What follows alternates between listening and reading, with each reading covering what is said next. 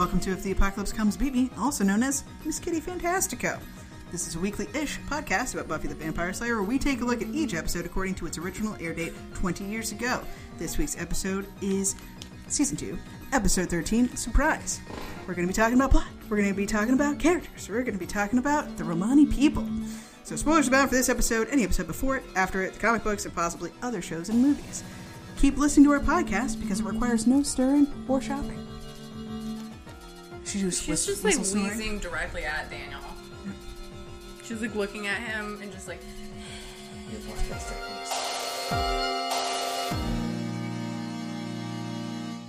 All right. Happy birthday, Buffy! Why would you do that? Why would you do that? You know Jen hates that. Oh no. She was so upset when you did that earlier. We're back. It's her puppy's birthday. Someone has to celebrate it. Surprise! Hey, that was surprising. Don't look at me like that. I'm the one who makes the bad jokes on this podcast. Not unlike Cordelia. Hey, we're back. We're here to talk about Surprise. Buffy the Vampire Slayer. Did you know that? Daniel, say hello. Yeah. She should say hello. Hey. Yay! We're here to talk about the 13th episode of Season 2 that originally aired on January 19th, 1998. Written, again, by Marty Noxon last week, too. She's got a lot this season, man. Directed by a guy named Michael Lang, or Lange, possibly, who also does Band Candy, Bad Girls, Pangs, and a couple more. Also, a few Angel episodes. So I'm really excited to get into this episode, because I thought I remembered it differently than it actually happened on screen. But to put us in the mood, before we start talking about it, let's see what was going on this week in 1998. Come on, robots. Oh, hello there, Daniel, Stephanie. Kendall, this is awkward. Since Surprise and Innocence are back-to-back, without approved overtime, union rules are pretty clear about doubling up hosting duties. The gang elected to supervise Innocence and said this episode suited me. I take that as a compliment. In the news this week, the UN tells the US-led team to leave Iraq, even after files on suspected germ tests went missing and Iraq called for volunteers to fight the sanctions placed on them. The Drudge Report breaks the story about US President Bill Clinton's alleged affair with Monica Lewinsky. It's probably nothing. It's certainly not something people can still care about all these years later. And in Old Blighty, Sinn Féin opposed a new Northern Ireland peace proposal and police chased down two pigs, which prompted headlines like British hams on the lamb procured by authorities. What a country. Oh, you can now buy Excedrin over the counter. The FDA had approved it. In TV, NBC is doing well, Seinfeld and ER are hits, but Fox is at the table too. Ally McBeal is all the buzz. Movies out now include Fallen, Hard Rain and Half-Baked. In music, Against All Authority All Fall Down, Unwound issued a challenge for a civilized society to the Lox, who's all about money, power and respect. Ben Folds is over there looking through naked baby pictures of the Funk Da Beast Troubleshooters while Riders in the Sky yodel the cowboy way. Did I do that all right? In technology, Netscape will cut as many as 400 jobs, which is a great sign. Apple Computer reports a net income of $47 million. In 2018, they've pledged to put back into the US economy over $350 billion. And in quaint news, a study was released looking into the readership of gay newspapers. They make more money than the general population, are 94% inclined to buy from ads, and IBM, United Airlines and American Express advertised for the first time in gay publications during 1997. Gay newspapers. Taco Bell denies copying Chihuahua ad campaign from another design firm. The ad agency says that its creative staff decided to use a Chihuahua in Taco Bell commercials after seeing a dog on the boardwalk near its Venice Beach office. Checks out. Dogs do walk on boardwalks. Daniel, Stacy, Corinna, keep it jiggy in 2018. Oh, Royston. Thanks, robots. So this week, what happened? Surprise. We start with a flashback with Buffy. Not a flashback. A premonition. Buffy's prophetic dream. Prophetic dream, there we go. Felt like Restless. Yeah, a little bit. It's actually the best prophetic dream, in my opinion, in the whole show, because it's not like weird Restless. We're not doing the doo-doo-doo weird pano vision, and it's not like just a bunch of blurred images. It's a continuous thought. Oh, yeah, yeah. And it's actually cool. So it's Buffy's birthday. And based on the air date of this episode, we kind of extrapolate. I think that her official birthday is actually January 19th in canon, because this is the first Buffy episode we do, Buffy birthday episode. There's one every year after this, except for in season 7, because they make a comment in season 6. Maybe we shouldn't celebrate your birthday anymore, because stuff always happens. Anyway, it's Buffy's birthday. We're planning a surprise party for her. Little did we know, I mean, we knew, but our friends don't know that Drusilla is in fine fighting form. And Spike wants to celebrate that, too, at the same time as Buffy's birthday. So what does Drusilla get? A big honking arm. Well, pieces of a thing that we're not quite sure what it is yet. But Buffy discovers that it is, in fact, an arm when we have a surprise party for her at the Bronze. An arm to what? A guy named The Judge. He's like one of those world-ending types. He really wants to kill the scourge of humanity upon this planet. And that seems like something we should stop, but we fumble the ball hard and let the arm in our possession get away, and they being Drusilla and Spike, assemble the Judge, unbeknownst to us. And instead of stopping that, we just try to fail, canoodle, and then bone, which definitely won't have consequences in the next episode. That's pretty much all that happens, right? We have a surprise party. Is this why you let us... to, like, understand how chickens have sex for this episode? It's the same as Buffy and Angel. Okay. Yeah, same. So if you remember from last week, same. Don't explain it again. They put their holes together. Goo. And goo. S-E-X. Sex. So that's... You guys get upset with my puns. This is way worse. Yeah, this is making me blush. That's terrible. Or it's the line, I don't know. A couple first in this episode, the Clatter Ring, which is, like... apparently the first nod we have to Angel's Irish heritage, but I don't think that's true because we talk about him wreaking havoc in Ireland. Yeah. But that doesn't mean anything. No, it could be anywhere. Willow and Oz, first date, as well as Buffy's first birthday on screen. So, I like that we consider that a first date. That's cute. I mean, it is. Officially, yeah. You could be my date. Oh, my God, the whole conversation. Oh, kill me now. So fantastic. It's the best. The only good thing about this episode. I'm going to ask you to go out with me tomorrow night. And I'm kind of nervous about it, actually. It's interesting. Well, if it helps at all, I'm going to say yes. Yeah, it helps. It creates a comfort zone. Do you want to go out with me tomorrow night? Oh, I can't. Well, see, I like that you're unpredictable. Oh, it's just it's Buffy's birthday, and we're throwing our surprise party. It's okay. But you could come, if you wanted. Well, I don't want to crash. No, it's fine. Well, you could be my date. All right, I'm in. So the worst thing about this episode, which is most of it. Great things. Yeah, we'll get to Oz and Willow, the best part. Angel and Buffy. Yeah. My New Year's resolution is to not bring up how much I hate Angel and Buffy every single episode. I think you're going to have a hard time. I feel like you failed already. Last week. Oh, I know, but I have to. Okay. I have to. Well, it's good to work on. We fall back and we try to keep going. And the quickest way to get in your own way of accomplishing a goal is giving up when you fail. So it's okay as long as you acknowledge it and we just push forward, trying not to. Failing every episode. Exactly.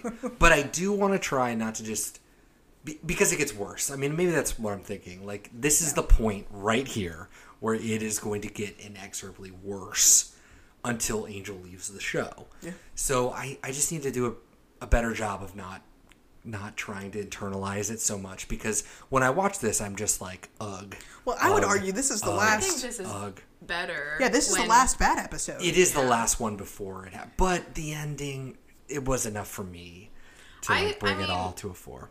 Angel and Buffy together is terrible. Angel and Buffy apart is more interesting, because I think Angel is an interesting bad guy. Oh, and Buffy, for sure. Me too. I agree. Is the only big bad we have that's ever close to Buffy too. So you see her fighting not just physically but emotionally with how to handle Angel, something like that. And I think that is really interesting. So I think that's a lot better. I guess what I'm dealing with more is... when I see the future, all I see is you, garbage. Yeah, and what I'm dealing with is superficial. So I'm dealing with Angel walking to the door without a shirt on. Put a shirt on. Yeah. Come on. And then at the end of it, he doesn't even shut his door. What's up with that? Well, he doesn't care. I know, he doesn't care. And that comes to the very end. So I'm all for kissing to shut people up. That's fine. That's an old trope. People do that. Like, I don't want it. Let's just make out. But this is life and death, Angel. Like, Don't stop. She's trying to tell you something, man. Yeah. Stop trying to fucking kiss her. Well, I don't know, though. He is a senior. You think he's too old because he's a senior? Please, my boyfriend had a bicentennial. Buffy, there was a moment in this episode where she talks about a different character where she says, quote, he would never push, and quote, he's not the type. Oh, yeah. She's talking about, I think, a character called Angel, but I think she's talking about a different Angel. Because not the one we know. Because definitely that is his type. Who's making out with her in windows and in his apartment shirtless. And but has he pushed her at all? I mean, Buffy was the one who made the choice, yes, I want to have sex. Yeah. My boyfriend had a bicentennial. He's been around for so long that he knows how to push a 16-year-old into having sex with him. Ooh. And he did. I think you're right. On screen, for what it's worth, he doesn't really push her, but he is still a pedophile. And he did that thing that... early in this season where he said, do you love me? Yes. As a way to get leverage against her. I'm not saying Angel is great. I'm not discounting those things. But I'm saying Buffy did, outside of the heat of the moment, make a conscious choice, yes, I'm ready to have sex with Angel. Absolutely. She did. I completely agree. And I think that means something. Yes, he's still old. Yes, he still has the power in the relationship. But she also did step aside, talk to Willow, get Willow's advice, and say, yes, I want to do this. You know, that's her choice to make. And I think she might have done that if it had been anyone and not just Angel. Like, does that make sense? I think, no, that's totally true. I think with anybody's choice, to invalidate the choice is the wrong move. To sit back and say that the reasons for a choice, that's different. Yeah, I think you want to be magnanimous. You want to be fair. But at the end of the day, he's going after a 16-year-old. He should know better is the answer every time. And in this world, that's a child. That's wrong. Yeah. Everything you're doing is... trying to goad her into whatever. I mean, he should never put himself into a position where he is dating her. He should have always set, like, a line. Like, I am Giles. Like, I'm old, and I'm a confidant for you, and someone you can run to when you need help. I will fight with you, but, like, that's it. It's a business relationship. Mm-hmm. And he needed to do that. Yes. But since he didn't, I at least appreciate that it wasn't shown as Angel pushing her, that she was the one saying, I think I want to do this, I think it's to fair. Willow in a very, like, you know, unpressured situation. Wow. Yeah, that's right. She says wow all the time. Like 6 times? Yeah. I think we're going to. It sees it. And once you get to a certain point, the seizing is sort of inevitable. Wow. Yeah. Wow. Oh. Wow. That's right. Yeah. That's amazing, amazing sequence. Yeah. But you're right. You're totally right. I think on a different show, they don't want us to think of Angel as a 200-year-old. Oh, absolutely. Vampire. They want him to see David Boreanaz, who's like a little bit older. Mm-hmm. It's not that super weird. Fun fact, Robbie Lamort, who plays Jenny, is the same age as Chris McCarpenter, who plays Chris Cordelia. Christina McCarpenter. What? Charisma. Did you say Chris? Nope. You said Charisma. Charisma Carpenter. Probably not. Really? Jenny and... Cordelia are the same age. Crazy. Yes. Interesting. Well, didn't we look it up and we found out that Willow was the oldest of the 3? And I thought that was really shocking because I think Willow looks the youngest. Looks for sure, yeah. Yeah, Buffy's the youngest of the whole show. Yeah. Wow. Happy birthday, Buffy. So much like Xander. That would have been my guess. No. Yeah. As being the oldest of the 3. I always would have thought Xander because I think he looks like a 45-year-old waiter. But what do I know? He's older than Anthony Stewart Head. I know that. That's a fact. No. Xander's older. No. I believe that. Anthony Stewart Head's he's just turned 35 this year. No. Anyway, sorry to derail the conversation. That's fine. My very last thought on Buffy and Angel, because we're getting to that train wreck. It's 2018. Portion. Why didn't she ever consider becoming a vampire?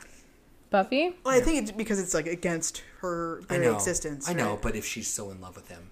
I'm glad we didn't win there, actually. Because she wouldn't be Buffy. I wrote it for a reason. I can't remember why, but that was a thought that I had. Yeah, and I know that it's because it would be so antithetical to her. I don't know if it's something that she just kind of said or he implied as to why I wrote this, but it is. I think it's a good general question. So obviously she wouldn't do it because it's antithetical completely to who she is. Her existence, too. But for true love.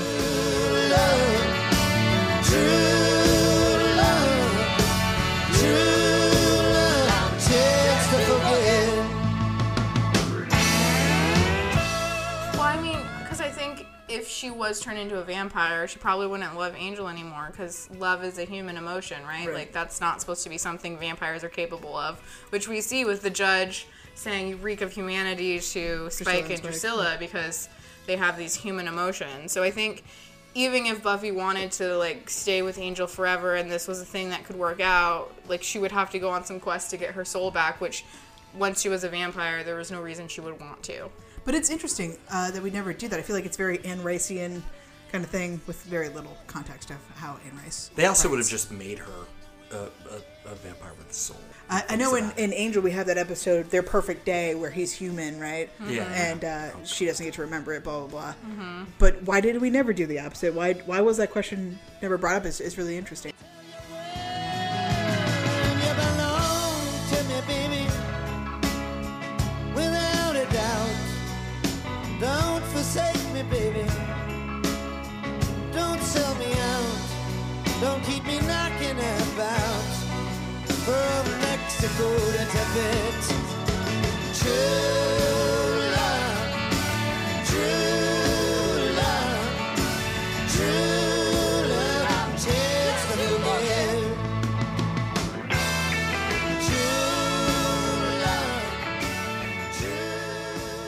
It doesn't seem feasible to me. Yeah, because it's so... It doesn't make sense against... Well, at least as far as what we know, you know, into the future, there's two ways a vampire can get their soul. One, they're cursed with it, or two, they go on a really dangerous epic quest to get it, mm-hmm. having had to already decide they want this more than anything, which is what Spike does. And then Angel, who's cursed with it, but the only reason why he stays cursed is because he can't have a moment of happiness because of all the lives he's destroyed. But if you curse Buffy immediately, wouldn't the curse immediately lift because she doesn't have that guilt because she hasn't killed anyone?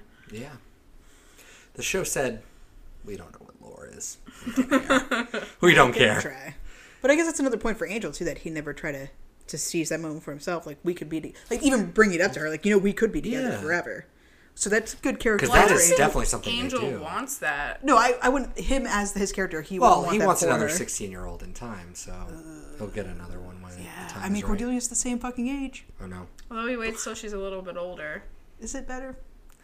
Well, that's why the comics don't matter, because, like, they just go off on a different realm. But in reality, if Buffy lived her life and died, Angel would show up 100 years from now, find a 16-year-old, the Slayer, seduce her, do the same thing all over again.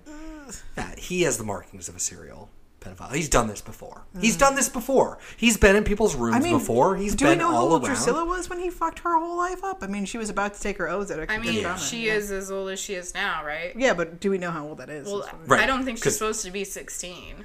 I don't think she's supposed to be 30. Yeah, that's true. Yeah. Are we supposed to... I mean, are we saying all vampires are pedophiles? Because then Spike is into Drusilla. Yeah, I know. That's not fair. But Angel's a pedophile, and he's been a pedophile since he was... I like you at bedtime. You actually said that? I know. Man, that's like, I don't know, that's Moxie or something. Totally unplanned. It just came out. And he was into it. He wants to see you at bedtime, too? Yeah, I think he does. Well, I mean, he's cool about it. Well, of course he is, because he's cool. I mean, he would never, you know, push. Right. He's not the type. William. Yeah, now we're getting in deep territory. Because, like, does one become a pedophile? Does he just, like, he saw Buffy and was like, I want this? It's weird because, like, you have the two ages. The age that he died at and the age that he's lived since he's been alive since he's been dead or whatever. Yeah, neither excuse. Yeah. And, yes, with Angel, because he was supposed to be, like, what, 26 or something when he died? In his early 20s. So he was already too old for her when he died, but then he's also lived another 300 years or something since then. Which is problematic, but then also, as Angel, is there an appropriate person to date at this point? Right. Outside of, like, one other vampire, maybe? Like, you have to pick some sort of age cutoff where he is not a pedophile. Obviously, for Angel, it needs to be at least a 26-year-old, but even then, 300 years is a long time. But 300 years is also really relative to us, because when we think about it, it's completely disgusting, but that's not the way the world has been over time. 16 was well enough to have kids. Yeah, so if he would have been doing this for a long time, we don't condone it because of what we know about kids' minds at 16, you know, who they are and they don't know anything. But Angel probably doesn't care about the science. So he's like, she's had her period. That's enough. I'm sorry. It's true. That's disgusting, but it's true. Yeah. Again, so many words. Couldn't you just say we'd be in trouble?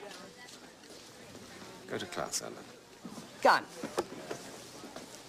Notice the economy of phrasing. Gone. Simple. Direct. I mean, I don't know when they started it, because aside from the fact that he was a vampire for a long time, they didn't establish how old he was until he died for a long time, like a few seasons, I think. And when Buffy meets him, she assumes he's like a college student.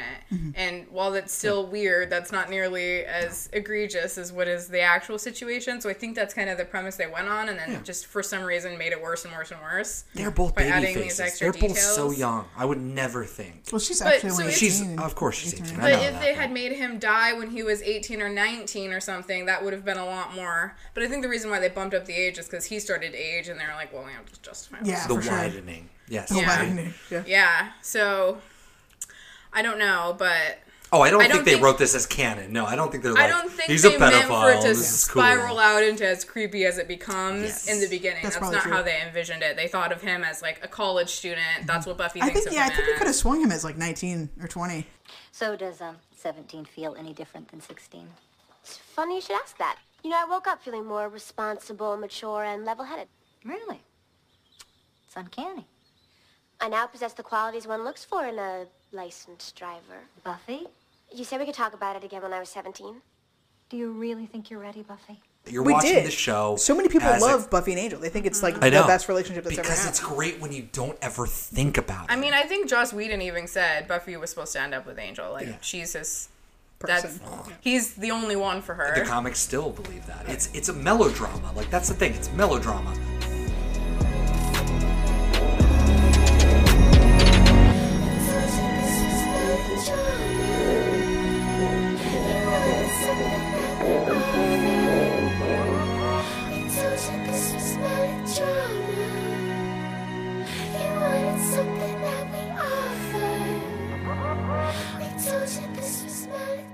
We love melodrama. You have two people there that are just so melodramatic, the two of them. The Zeppo pokes fun at that, which is, again, the reason why that episode is great. But, yeah, I don't know.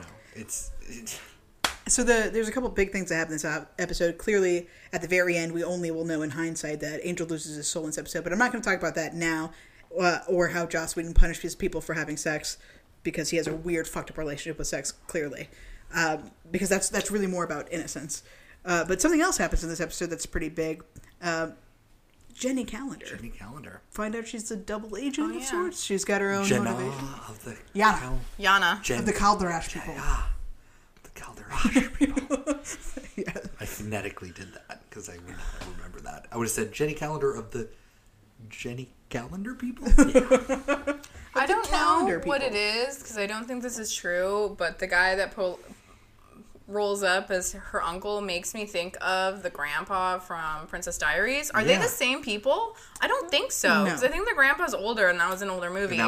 But I literally all I think is Princess Diaries when I see him talk, and I don't know what it is, but it makes it even more comedic that he's like, Yana. And I'm like, what are you doing from Princess Diaries? Get out of here, sir. Another reason this episode, I think, falls on its face for me is...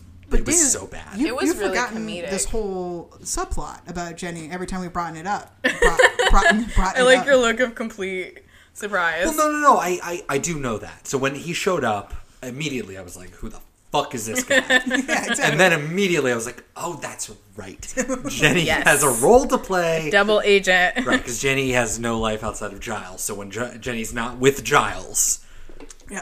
Now I have to question life. I don't know. A woman with another, not a guy, not Giles. Oh, what the hell? So I felt weird about it. And that guy was a wealth of exposition. I gotta say. Oh yeah. Just how else do you get all that information out though? Through good storytelling. But Angel, so we learned that Angel killed the whole village or whatever, and Jenny was like, I saved him, which was for the show's credit, that was pretty good because it's creating a little bit of a dilemma. Like, as a viewer, I'm like, oh yeah, then Jenny's just gonna go kill him and blah blah, you know. But it's like, oh, okay, she kind of sees that he's changed and it's different. And I dreamt that Giles and I opened an office supply warehouse in Vegas. And that's something we brought up a couple times throughout the season already, is how long has Jenny been playing this game? And this is answered immediately. This episode is the whole time. She's been playing it the whole time. I don't know his name. I don't know if we ever actually... Like, his name is in the Wikipedia, but I don't know if we ever get his name. Uncle whatever his name is. Fedora Tom. I feel like she just calls him uncle. She does, uncle. But I think we end up... And we only see him in one other episode when he dies. Yeah. Which I believe is in the same episode that Jenny dies, actually, factually. Ah, spoiler alert. I'm sorry, yeah, I forgot. You forget every time that we hang out that Jenny dies. I know Jenny dies. Because then Giles dies exactly the same way. Surprise party. Happy birthday. This made me think of something that I've thought about in the past but never actually researched, was the Romani people in general, and are the Kalderash people a real thing? I'm glad you're doing this. I only know from the Nazi era, you know? Yeah, so everything before, I'm not sure. And we all know the pejorative gypsy, and like people really take that for granted, especially like white hipster women for some reason just really claim that shit, and it's really problematic, and I would like to... No, about the actual There's people no themselves. Stores that have the word gypsy in their Definitely not in Portland either. No. So the Romani are an itinerant ethnic group. Itinerant means vagrant, kind of like a transitory people who travel, which is part of the stereotype everybody's pretty familiar with. They were a group mostly living in Europe and the Americas, but originate actually from the northern regions of the Indian subcontinent. DNA study has shown that Romani and Sinti people originate from the untouchable Dalit community of India, which is one of the bottom castes. It means the word Dalit actually means oppressed. Dr. Ian Hancock, who's a really cool dude, and I'll talk about him a little bit more later, is the official ambassador to the UN and UNICEF for the world's 15 million Romani, as well as the only Romani to be appointed to the U.S. Holocaust Memorial Council. This is a quote from him. Most people don't have even a minimal education about Romanis. They don't know that 70% of the Romani population of Nazi-occupied Europe were murdered during the Holocaust. 70%. Or that we're the largest ethnic minority in Europe, but have no political, military, or economic strength, and no territory of our own. Like, they have no state, they have no nation. Not unlike the Jews in diaspora before we had the state of Israel. Do they want a nation? Like, because the Jews, it was always about having Jerusalem, is about having the Holy Land, quote unquote. But what are the Romani? So I would think where would they want? I was looking more in the historical context, and I couldn't get a whole lot of, because they're so disparate. But I would imagine, for sure. But Jews were disparate too. That was the point. Right. Is that they were all over but there was always the one goal. A lot of stuff. The pejorative gypsy actually comes from a shortened version of the word Egyptian, coined by some of the first Europeans to account for the Romani people. So not unlike Indian Native American here in America, but kind of backwards. Dr. Hancock says the use of the word gypsy is even damaging in its spelling because it's always written with a small g, implying it's a common noun, a lifestyle, and not an ethnic group. Somewhere between the 10th and 11th centuries, the Roma left India and headed to Europe through Persia and Armenia to the Byzantine Empire, where they slept in tents, worked their trades of metallurgy, smithing, horse breeding, training and trading, leatherworking, tinkering. They were musicians, potters. They were barren snake trainers, basket weavers, fortune tellers, and brickmakers. When the Byzantines were conquered by the Ottomans, many Roma headed west into Romania, where they were welcomed and then enslaved for 500 years. The Roma went further into Western Europe, where they were treated poorly. And in the 1700s, in Spain, the Roma were rounded up and put into forced labor camps. Fun fact, Romani people actually created flamenco music in Spain. So, like, it wasn't just the music that they did. It was just in, like, co-creation with the music there. But flamenco music is hugely influenced by the Romani that were in Spain. In Russia, the Roma were actually made into full citizens, and in Ottoman Turkey, the Romani found work in the navy, using their metallurgy skills for weapon and craft production. It wasn't until slavery was abolished in America, or around that time, that Romania freed their slaves, their Romani slaves, in between the 1840s and 1850s. So after the Romani were freed from enslavement of Romania, they traveled as far as the Americas, South Africa, and Australia. The Roma were handy in World War I specifically because their skills in metallurgy, and actually more specifically about their horse training abilities. Apparently World War I was like the last war that horses were super duper useful and used in the as first couple a way years to move infantry. Machine guns. Yeah, exactly. When Austro-Hungary, right before World War II, split, the Roma who were in then Austria which was annexed by Nazi Germany, were experimented on, sterilized, and put into concentration camps. The estimates of the total number of Romani deaths during the Holocaust range from 0.25 million, so a quarter million, to 1.5 million. Mm-hmm. Survivors received little help or compensation and were cast off as liars for the most part. In communist Europe, the Roma achieved at least some kind of equality, as much as anyone else had in communist Europe at the time. And today, the Roma have established the International Romani Union, and they're still fighting for their rights. In some towns in Europe, it's illegal for Romani to enter, even to this day. And in 2001, an article in The Economist found that Romani in Europe are at the bottom of every socioeconomic indicator. The least educated, the poorest, the least employed, the most imprisoned, the most welfare dependent, and have the shortest life expectancy. Dr. Hancock, who I quoted a little bit earlier, is the first Romani in Britain to ever achieve earn a PhD. And wow. He's been doing a lot of work to try to educate people not only on just like... He teaches in Austin, in the University of Texas. There, he does Eastern European history, and specifically about the Romani. Like, people, we don't know. People throw around the word gypsy all the time, and I thought that was really interesting to learn that we use it with a small G, too. Just like, this isn't a lifestyle. This isn't fun skirts and, like, let's do something appropriative at a music festival. These are an ethnic group that's been enslaved and oppressed and not taken seriously and have such a violent history that's been put upon them. And there are over a million Romani people in the U.S. alone. And it's just like, holy shit, guys. Holy shit. So even in Buffy, the context that we, you know, they call them gypsies. And Spike even has a couple of lines where he's like, oh, fucking gypsies. And he doesn't say fucking, but of course. So there we go. The Romani people still fighting for the rights, still have no land of their own, no government of their own. But at least the UN is trying to protect. We watched a Viceland thing about Romani people in former Yugoslavia. Mm-hmm. And how it's like they live right next to nuclear waste places, and they're just like they have a lead in their water. All their kids are dying from lead poisoning, and because they have no actual place of their own, they're living in these weird encampments outside of the margins of society. In the 60s, actually, I found an article in the UK in London, in I think it was 1962, right around the civil rights issues in America. There was a Romani family camped out in a trailer on the side of the road.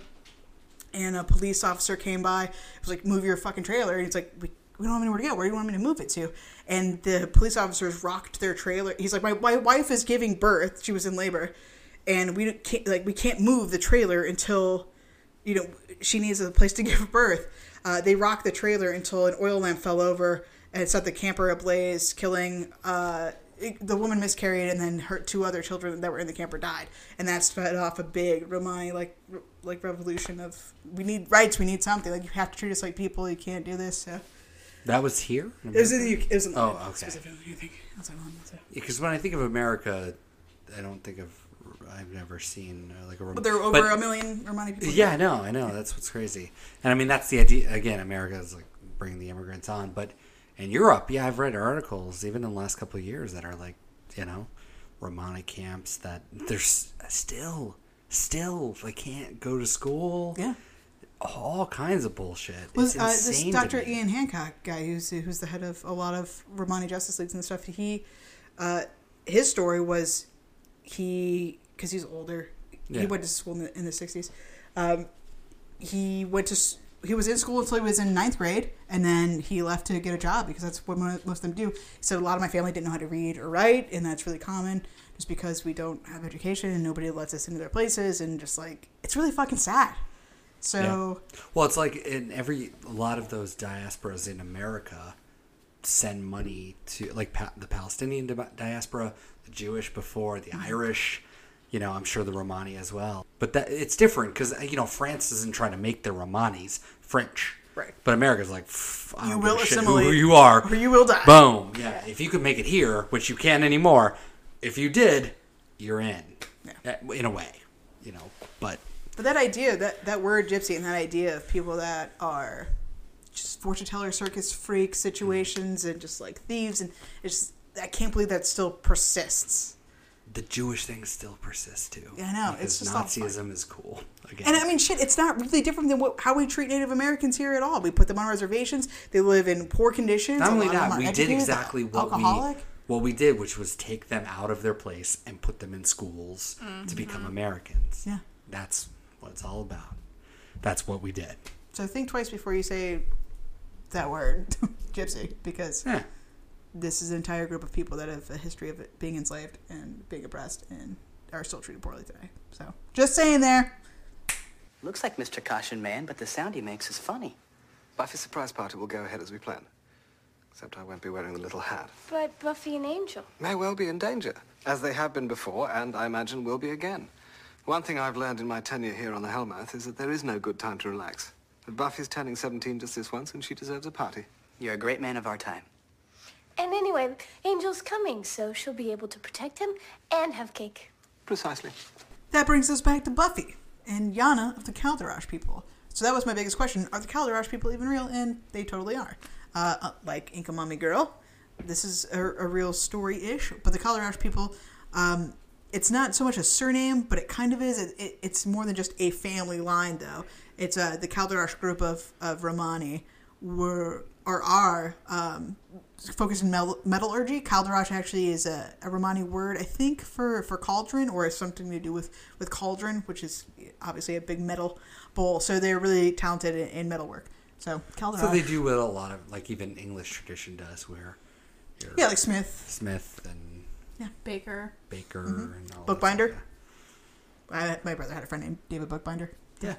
See, that's the most explicit in 2018?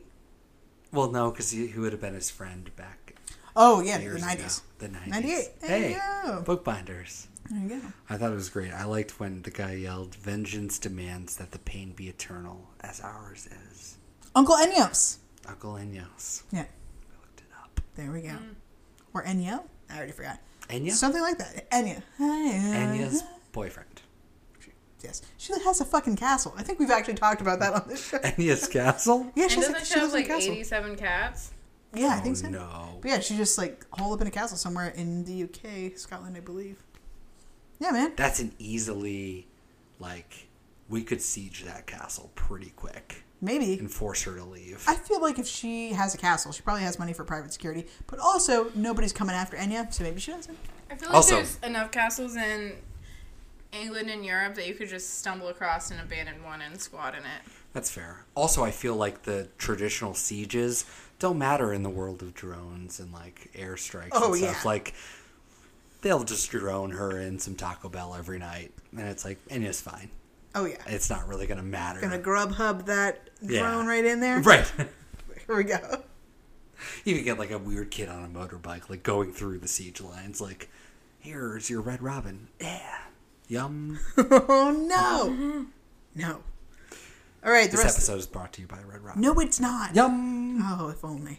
God, if only. Red Robin. Yum. So what else? What else about this episode? Daniel, do you have any hot takes? Stacia, do you have any hot takes? The very last thing I got to say is with the judge. So the judge is, like, going to be a part of the finale of this entire... No, absolutely not. We're wrong. When does the judge get bazookaed? Next episode. Are you fucking kidding me? Dead serious. Really? It's a 2-episode arc. It's absolutely the next episode. He dies at the end. It feels so long. This is the second episode that the Sunnydale Mall is featured, and the second episode of the judge... Well, sorry, not this episode. Innocence will be the second episode, and last episode the judge is in, and the last time we see the Sunnydale Mall, I believe. Because he dies in the mall.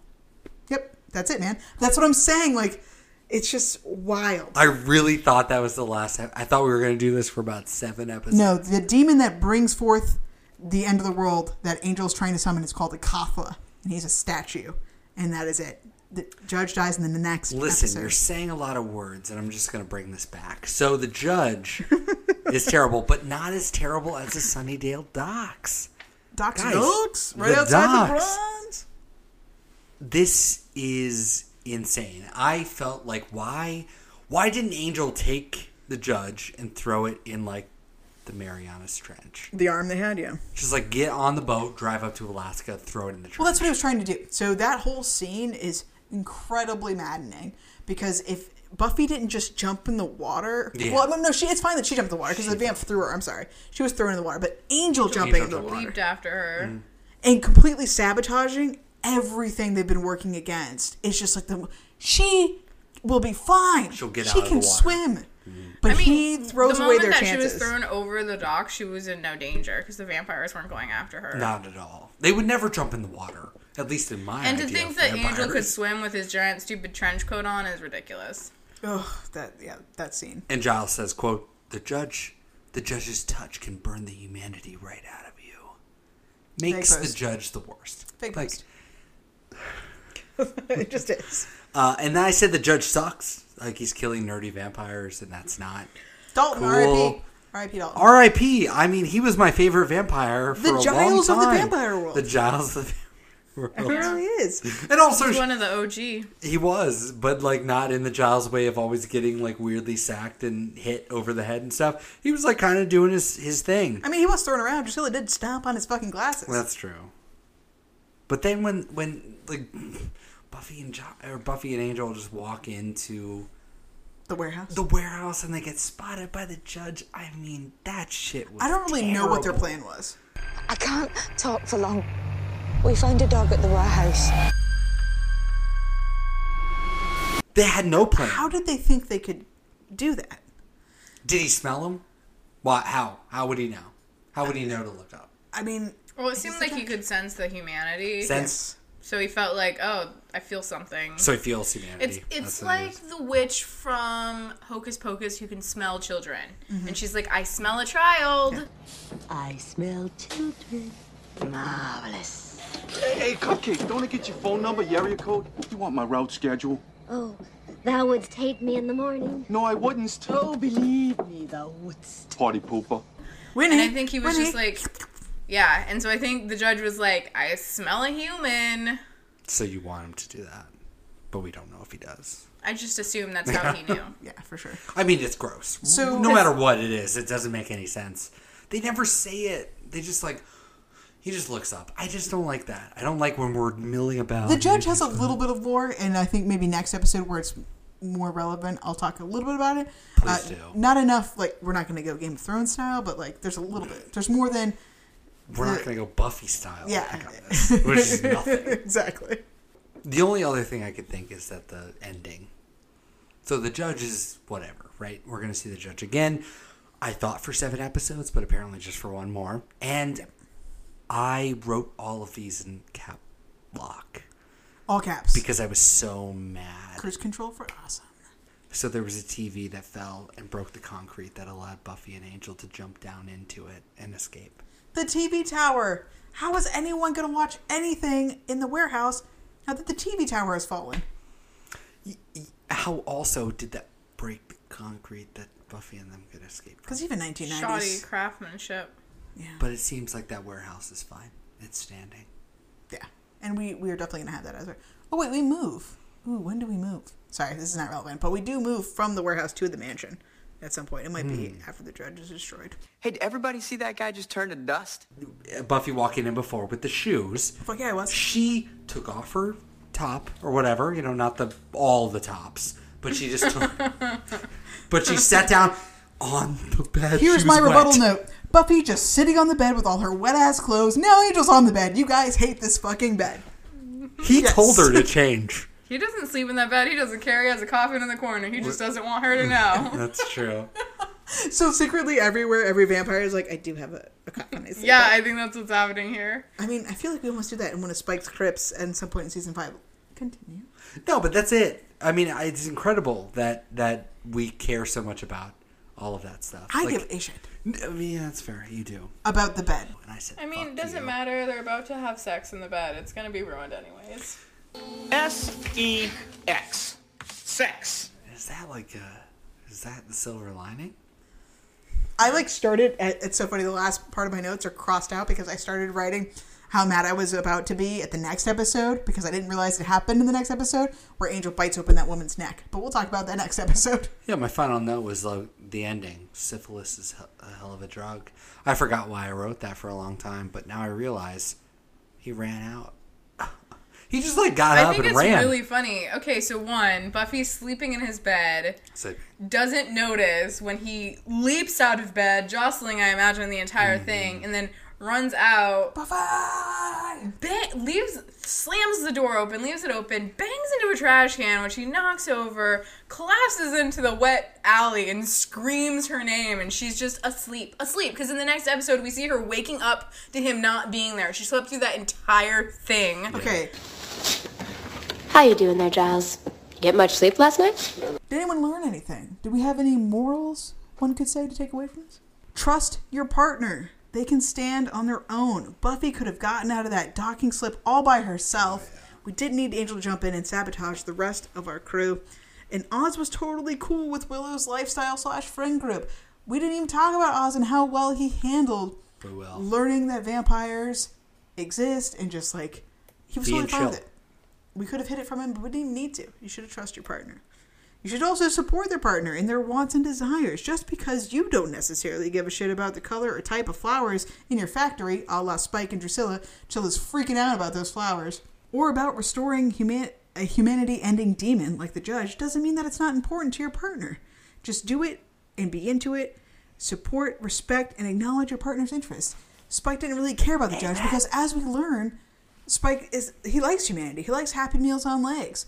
But he realizes Drusilla's really into restoring the Judge, and he's like, yeah, of course, whatever you want, baby, it's your day. It's your day. And he doesn't have a leg in this race at this point. He's in a wheelchair. Well, let's talk about it. Let's yell some shit. Let's get it out of our systems. Let's get it out. Yeah. Let's get it out. Who doesn't want to see Buffy and Giles owning an office supply warehouse in Las Vegas? Right? Oh, my God, the spinoff. I totally fucking wrote that, too. Da-da-dum, da-da-dum, da-da-dum. That's the Office theme song. Oh, gotcha. Mm-hmm. Yeah. It always drove me nuts what Willow says during the prophetic dream in French. Because like when she walks up, there's a little monkey on the table and she says, so what did she say? La hippo a piqué ton pantalon. The hippo has stole your pants, which is a nod to their conversation about animal crackers. Her and Oz's conversation. Fucking love it. It's adorable. No one gives a shit that Drusilla's alive. They're like, ha ha ha, it's going to be totally fine. Tell that to Jenny. Or not to Jenny. To Kendra. Tell that to Kendra. The star of the warehouse scene where Drusilla's little birthday celebration is going on is Juliet Landau's entire arm muscles. Oh my God, they're amazing and they're everywhere. Who paid to rent out the bronze for Buffy's birthday? Because that is the bronze. Also, how did Buffy that's the bronze. What does that mean? No, like, that's it could be $10. Yeah, it could be. But like, Buffy even says to Jenny, right? Like, are we going to the bronze? And Jenny's like, oh no, it's just some address that Giles gave me. It's the only place to go in that direction, general region. Buffy, don't be fooled by Yana, Kalderash person. I know. I felt like immediately she was like a stranger danger type of scenario. Like Jenny was almost a stranger in that moment. So I was like, Buffy, don't do it. I thought that was great how they set that up beforehand to make her shifty, even though she's really doing nothing harmful at all. Jenny poking her head into the scene where Angel's like, oh, maybe I should go. Yeah, you should, Angel, you should take it. Maybe you should take it. Hey, Angel, you should take it. And like, the whole idea of Jenny should be the one that's separating them really intentionally, because that's part of her whole mission. That's part of Angel should suffer forever. And then just lucking into a situation where Angel needed to go away for months on end was amazing. That's so true. Her like really hamming it up for, hey, how about you go away for months to India? Who knows? You belong to someone. That's what the ring means if you turn it this one way. Now kiss my ring. Oh, that was the worst. I hated that so much. You know what, Kelly, about that? I just think it's some kind of whack. Oh, yeah, that's appropriate, considering. You ready to get down, you funky party weasel? Here comes Buffy. Now remember, discretion is the best part of valor. You could have just said, shh. God, are all you Brits such drama queens? Let's rank this sucker. Willow hacks, we talk about the net. We don't explicitly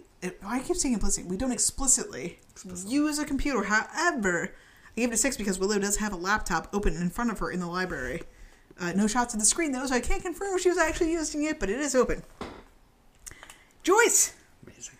There's only the one scene, and she gets a 7 because... Whoa. Listen, she's going to take Buffy to the mall for her birthday. She's asking how she's feeling, being a year older, but then she does throw a play on the floor for no reason when asked, when Buffy asks about, getting a license, which is because of the prophetic dream, but still, there is no explanation for her throwing that plate on the floor. What's the difference between the time frame from this episode from the last? Because if we were at the mall, why wouldn't she shop for her daughter? Last week when we were out last week at the mall. Can't explain it. No. Giles level of Giles, he gets an 8, tweed coat, research and inherent knowledge about the Judge, because that's a Giles thing, just knowing about stuff. And he cares about Buffy, duh. He wants to throw that birthday party, even though people are like, you know, whatever. No, we need to throw this party. Yeah. God damn it. It feels wrong. But so, no, it's right. I feel like I'm going to get a little bit of blowback for this one. Big Back Monster of the Week, 9. Because I fucking love the Judge. I do. I love the makeup. I love that we're straight up doing a big ass blue demon. The facial makeup looks great. Brian Thompson has just that beautiful deep voice. I think it's cheesy that he's like, I just nondescriptly really want to burn the humanity out of people, because what is that? But I just really, really like that. And it looked good. And the face makeup, clearly they did the prosthetic on him and didn't really affect his voice at all. So that was cool. Relationships, goodness, or badness. This is the very first time I believe I've ever ranked this 10. 10 out of 10. Because Buffy and Angel are yuck, but if you want to really put it in terms where we don't just hate their relationship, this is like a big moment for them and they're good to each other. Like, he's willing to leave her for months, which could be bad, but like, he wants to do the right thing and she cares about him and whatever. Willow and Oz, fucking magic. Giles and Jenny reconnecting a little bit, which is amazing. Buffy's good friends with her friends. And Spike and Drusilla. Again, talking about how you should support your partner even though you're not necessarily into their thing. Spike is totally down for whatever Drusilla wants to do. If that's reassemble an ancient demon that wants to kill all of humanity, that's fine. Even though that's not what he wants. So 10 out of 10 for that. Wow. That is definitely first. Episode specific, 3 of 10. Angel jumps into the water to save Buffy, who doesn't need saving, which lets the Judge come to life. 43 total. Okay, that's high. Yeah, it is super high. Yeah. That actually puts a 5 overall for the season, which is right behind... right ahead of When She Was Bad, and right behind What's My Line Part 1. I ranked this 13 out of 25, below What's My Line Part 1, and above Lie to Me. Okay. Pretty middle. Right in the middle. Yeah. You guys are so generous. You feel differently. Apparently. It's really great to be friends with two generous people. It's great. Because you...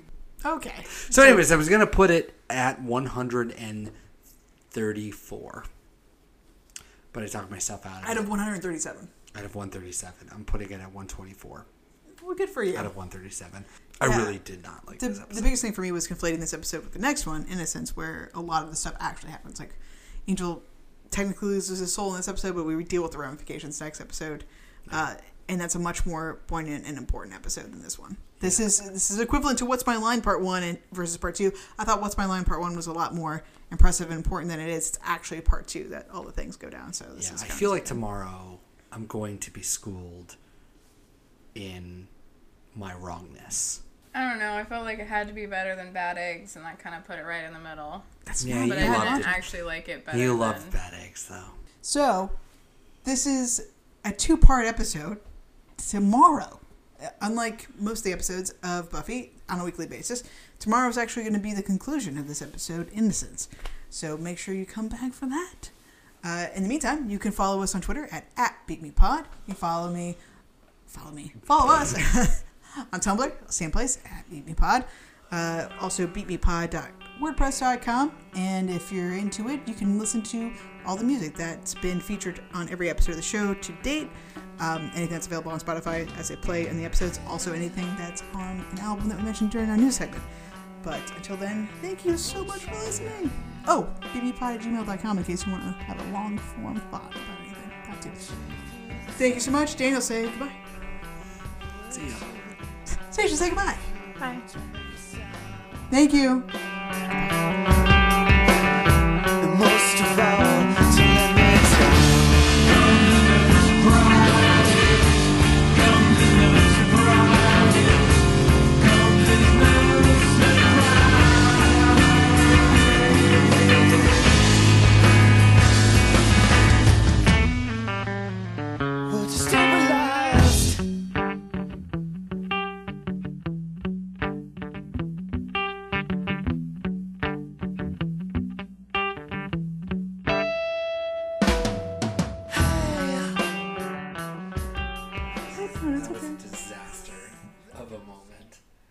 I have these. I wish we would have had these during New Year's episode. I wish that we never had it, and I really wish you hadn't bought those. Yeah, that was the worst. Oh God, see, it's already starting. It's fine. Just pet her and tuck her in. I know. You're okay, puppy. I know she was terrifying. She scared all of us, to be honest. No one was expecting that. Yeah. We're that nervous puppy. Please, sir. I've been through things. I've seen things. Yeah. She's like, no, this doesn't make me save her. No. Everything's fine. See, look what you've done. She was a sleepy, snoozy pup, and now she's going to be up and chewing on something. No, she's fine. It's going to be fine. Everything's fine. Everything's great. It was worth it. Anxious. Oh, no. Puppy fell out of her bed earlier today. Straight up somersault. Straight up. So it was really cute. Oh, so and then she was just kind of sat up and was like... Well, hopefully no one saw that, be real. God damn it. Do you see what's happened? I know. It's all your fault. She's got nervous tail wags. She's fine. You know she gets scared of everything. I really didn't think this was going to be so disruptive.